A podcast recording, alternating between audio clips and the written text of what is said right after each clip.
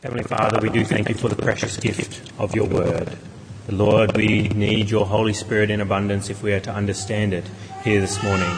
Lord, we pray that you may enlighten our minds as we read your word and as you speak through me, Lord, we pray that you may indeed do so and through the preaching of your word. May the people here be strengthened in the faith, and if there are any unbelievers here this morning, we pray that they may put their trust in Jesus Christ for the first time. We pray this in Jesus' name. Amen. Well, when was the last time you experienced real pain, real suffering? The last time I think I experienced real pain, as in physical pain, was when I was feeding my son Joshua, and I was giving him some peanut butter toast. He wants, sometimes he is very lazy and doesn't want uh, to feed himself and he wants you and to speed things up, you feed him and he does these big bites of the toast and I, and he was going very aggressively suddenly and out of the blue and he bit my finger and he did one of those real chomps. He was being silly with the toast, I think and he chomped into my finger and it really hurt. That's the last time that I can remember having significant pain in my body. It even left a red mark and I was expecting blood any moment afterwards. Uh, Joshua, of course, was very sympathetic and offered to kiss it better. It wasn't maliciously done, but it was my last moment of real pain in my life.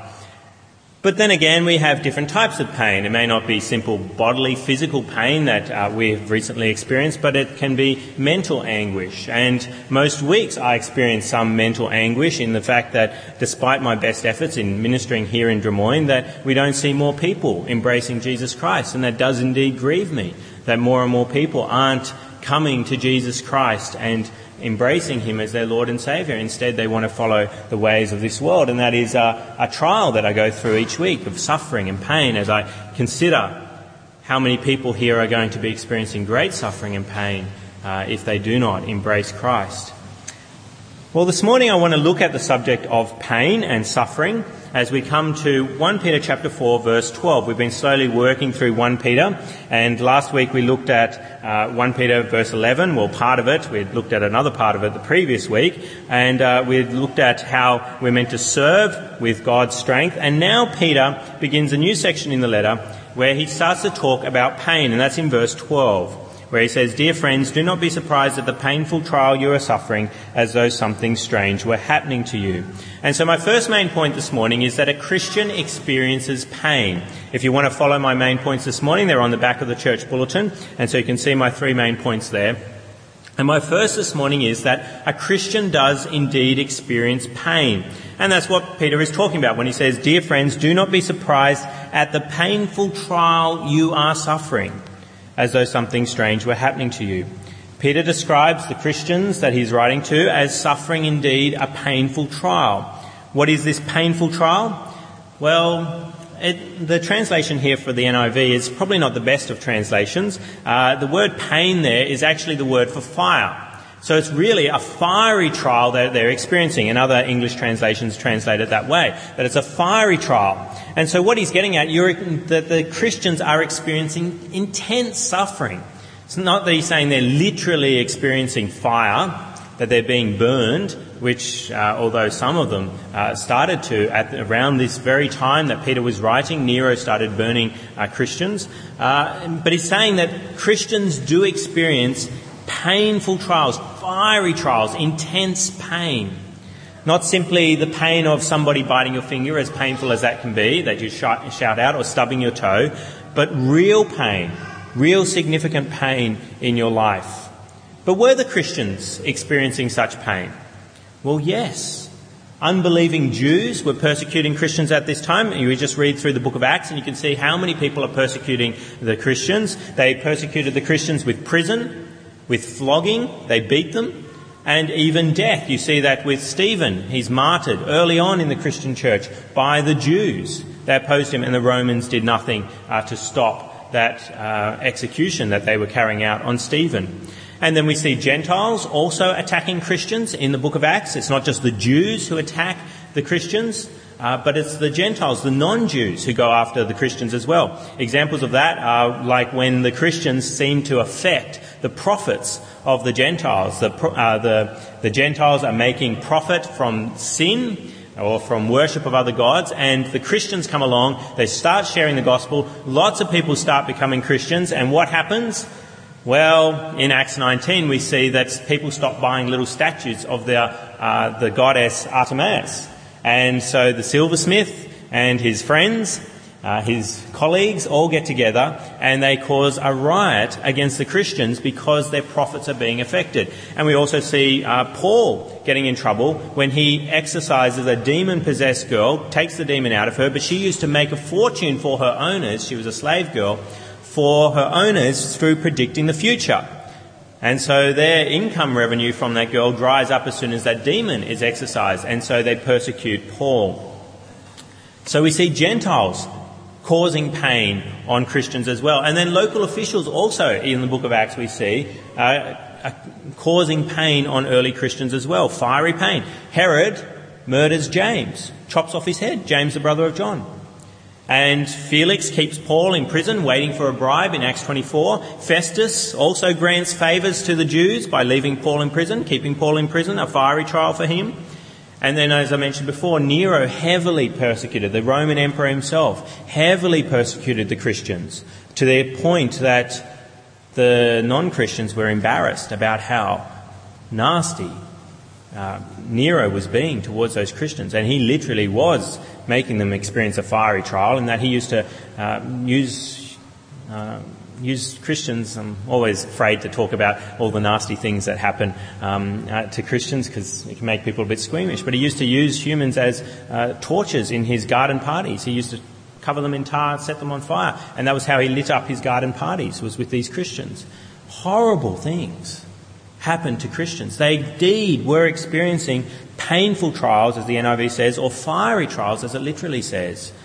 They were indeed experiencing great pain. And so Peter's not talking about some abstract principle here. He's talking about real pain going on for the Christians. But the thing is, is that just the early Christians?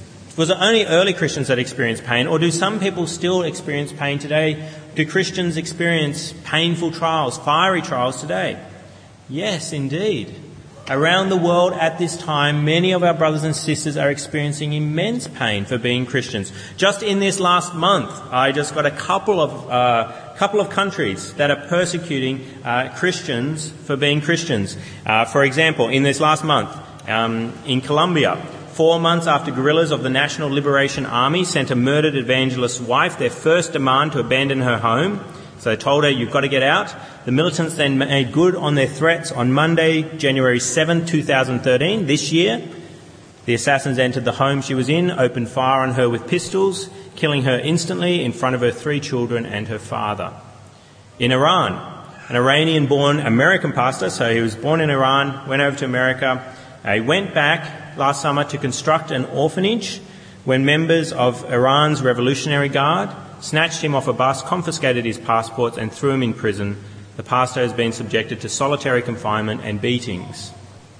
And then in Egypt, a Christian mother and her seven children have been jailed for 15 years for changing their religious affiliation on their identity cards after they left Islam. And then in Vietnam, 14 Christian activists in Vietnam have been sentenced to between 3 and 13 years in prison on charges of subversion against the state. That's just in the last month, in 2013. The fiery trials that people are experiencing around the world. And that's just what's made the popular press. I mean, so much goes on that never comes to light, that would never reach our ears here in Australia, that's going on in other countries. And then even in Australia, we experience pain and suffering for being Christians as well. We experience the pain and suffering that comes from friends and family who are outraged at us for being Christians and for what we may say. And then the popular media here, uh, I sometimes call it a media blowtorch, when they turn their full force upon Christians and expose things uh, and, and create innuendo and lies about Christians and what they're doing. Uh, it is indeed a fiery trial for anyone who has experienced the media's blowtorch upon them. And that happens here today. It happens in our country that we experience fiery pain of persecution. So the question then is, how does a Christian respond to such persecution? How do we respond to fiery trials? And that's what Peter has some advice for us. In the next couple of weeks, we'll unpack all his advice, but he has some advice for us, firstly in verse 12, the verse we're looking at today. And so my second main point this morning is that a Christian should not be surprised by pain. Peter tells us firstly how to respond by telling us not something that we should not do in response to when we experience those painful trials. And so he says, a Christian should not be surprised by pain. It says that in verse 12. Dear friends, do not be surprised at the painful trial you are suffering as though something strange were happening to you. When you experience painful trials, what advice did Peter have to give you? He gives you advice of what not to do, and what's that? Don't be surprised. We shouldn't be surprised. It shouldn't be a foreign thing for a Christian to experience pain. It shouldn't be a surprising thing for us. Why is it necessary for Peter to say this? That pain should not surprise Christians? Were the early Christians surprised when they experienced pain for being a Christian? When they experienced fiery pain? Well, yes, many of them were. For the Jews that became Christians, it wasn't such a, a surprise because the Jews had been persecuted for many years, uh, for centuries, for being Christians, for being followers of God. They were used to suffering for the name of their God. But for Gentile Christians, they had never experienced that before. And so it was a great surprise for them to suddenly be outcast from society, to experience painful trials coming from God and from the people around them as they affirmed faith in Jesus Christ. They were indeed surprised. And are Christians still surprised by pain today? When Peter says, Dear friends, do not be surprised at the painful trial you're suffering. As Christians, when we experience suffering, when we experience immense pain, are we still surprised by that fact? Well, yes. I often hear Christians saying it's unbelievable what people are doing to Christians around the world. That it's amazing. How can they do this to Christians? And some organisations seem to thrive on this outrage that as though it's really strange that people would hate Christians in this world. It is a surprising thing, and it's as though something strange were happening to Christians around the world. People, Christians still seem to have this great surprise when Christians are persecuted, when Christians experience fiery pain, painful trials.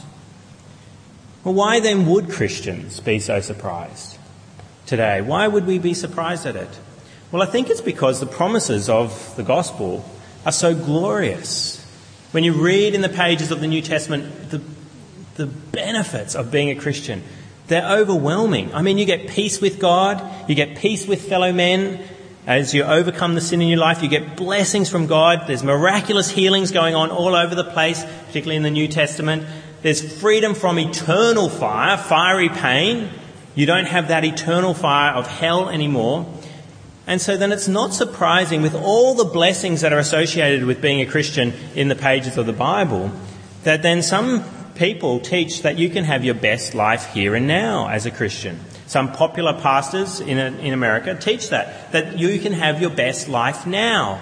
If you just become a Christian, you will experience great prosperity. No one will bother you. It'll be wonderful if you're a Christian. And I think it's because they've gotten confused about many of the great blessings that are said to be in the scriptures if you become a Christian. And also, I think we get surprised because we also read in the pages of the Bible and then affirm it that God is sovereign that God has all power and He's all good, all merciful, and all gracious. And so then we think, well, if I become a Christian and God is sovereign, well, then of course He's going to have my back. He's going to protect me at all times from any attacks from anyone around me. And He's a good God, so of course He would do that. Because that's what I think a good God would do. And so we think, well, of course God will end suffering for Christians. Because He can, can't He? He's all powerful, He can do it. So when pain comes along, we go, why is this happening to me? I'm a Christian after all with a sovereign God. Why should I be experiencing painful trials? But do the scriptures promise that we will have pain here and now?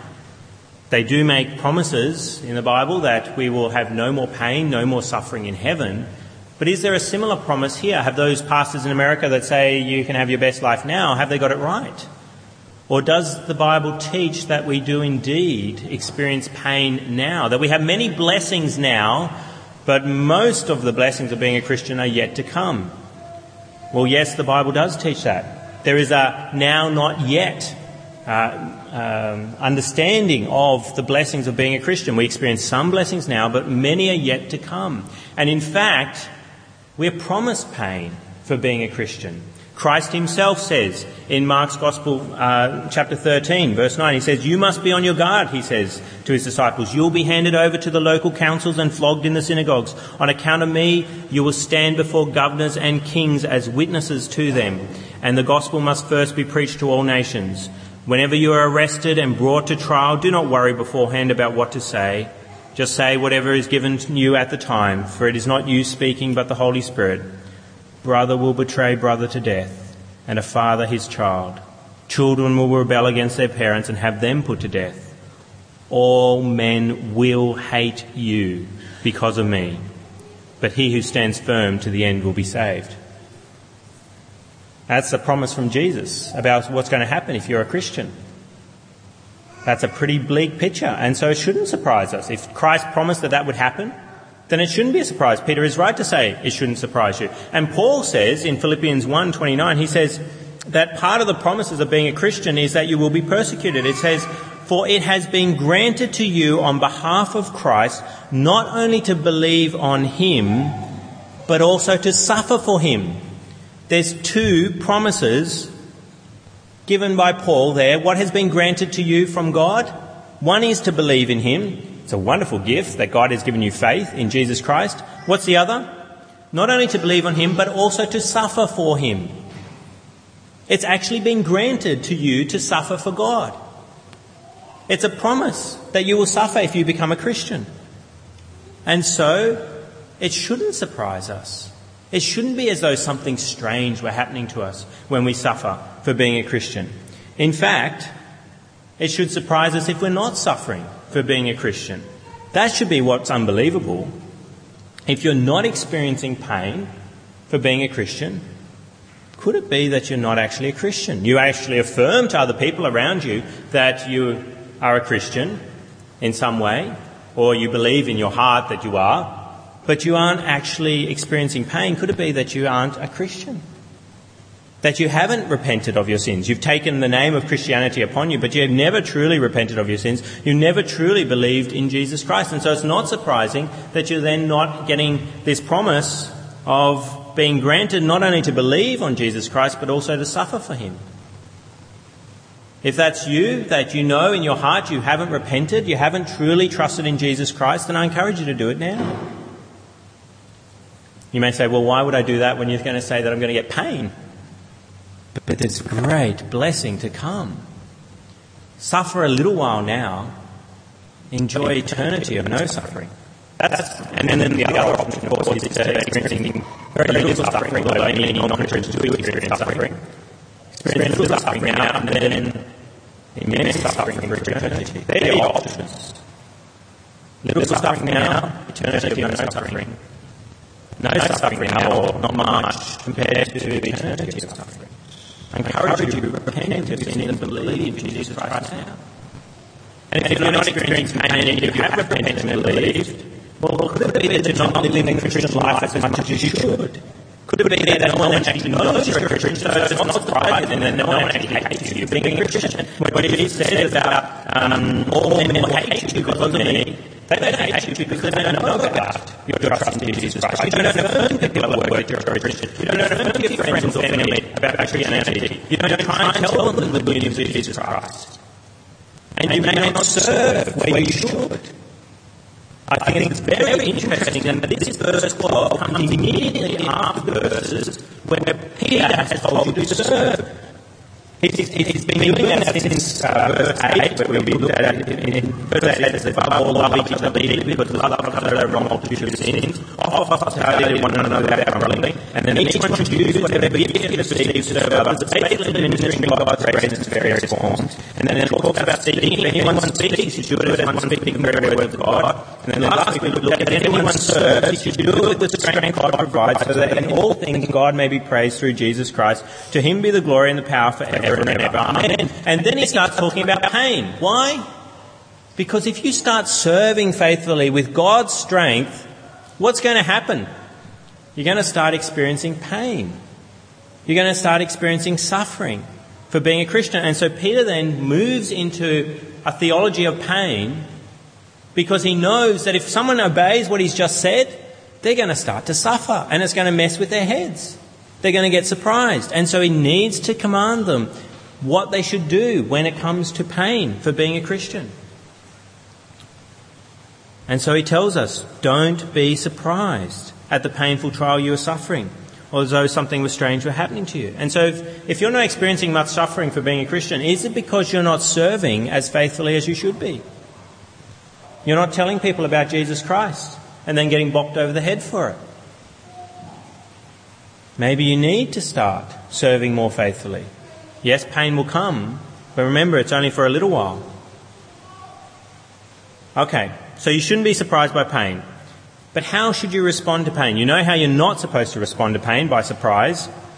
Does Peter have any, any advice for you as to how you should respond to pain? How you should think about pain? What should you be your theology of pain? Does Peter have any compassion for you at all? Any advice for you? Or does he just say, don't be surprised and take it like a man and suck it up? Is that his advice for you? No, he speaks kindly to these people. Did you notice the first two words of verse 12? The translation there, dear friends. He's trying to, I think, come across as uh, the literal translation is beloved. He's trying to say, okay, I know this is a sensitive subject, and you are my dear friends. So please listen to me as I start to talk about suffering and pain. Listen to what I have to say. I love you. I'm not going to say that I want pain on your heads, but this is how it is. He says, Dear friends. And then what does he say? He says, Do not be surprised at the painful trial you are suffering as though something strange were happening to you. And then he has some other advice as well, which we'll look at in subsequent weeks. But this week, I just wanted to emphasize in my third main point this morning that a Christian should treat pain as a trial. And that's there in verse 12. It says, Dear friends, do not be surprised at the painful or fiery trial you are suffering as though something strange were happening to you. We've got to understand when pain comes to us, when God grants us pain to suffer in Christ's name, it's a trial. It's not just painful stop. It's a trial. It's an ordeal that we go through. What does it mean if it's a trial, if it's an ordeal? Well, this same word that he's chosen to use for fire here, fiery trial, is actually used in the Greek translation of the Old Testament book of Proverbs 27, 21 for testing silver and gold, for testing the silver and gold, whether uh, you put it under fire to see whether it really is silver or really is gold. And I think that idea then fits with this word trial or test, that God smelts us as Christian, tests us whether we are really Christian by administering suffering and pain in our lives for being Christians.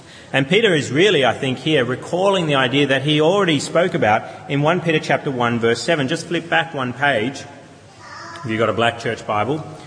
1 Peter 1 verse 7. When I preached on this before, I spoke about what's contained in verse 7 where it says, These have come so that your faith of greater worth than gold, which perishes even though refined by fire, may be proved genuine and may result in praise, glory, and honour when Jesus Christ is revealed. What has come that proves your faith? Well, it says, verse 6, In this you greatly rejoice, though now for a little while you may have had to suffer grief in all kinds of trials. When we experience tra- pain from God for being Christians, it's a trial. It's a test to see, what does Peter say? Whether our faith may be proved genuine and may result in praise, glory, and honour when Jesus Christ is revealed. Do you want to know if you're a Christian or not? Do you experience pain for being a Christian? That's the test, Peter says in 1 Peter 1 verse 7, and I think he's getting at that in 1 Peter 4 12 as well. When he says it's a painful trial. God is testing you whether you are indeed a Christian with that pain that comes for being a Christian. And so we shouldn't be surprised if we are a Christian that we experience pain and we should treat that pain when it comes as a trial from God whether we are indeed a Christian. It's a mercy because most Christians will suffer of some sort with the thoughts of doubt. Am I really a Christian at some point in their life? And this is one of the tests, whether you can see whether you are indeed a Christian. Do I experience pain for being a Christian? Do I experience pain? And if you say yes, well, then there's a good chance that you are a Christian, that you are suffering for being a Christian, and so you are indeed a Christian. So when you suffer, or when you hear about suffer- people suffering from pain for being a Christian, are you surprised? Are you outraged as though this is not how it's meant to be? That somehow this is outside of God's plan, God has lost control of the world?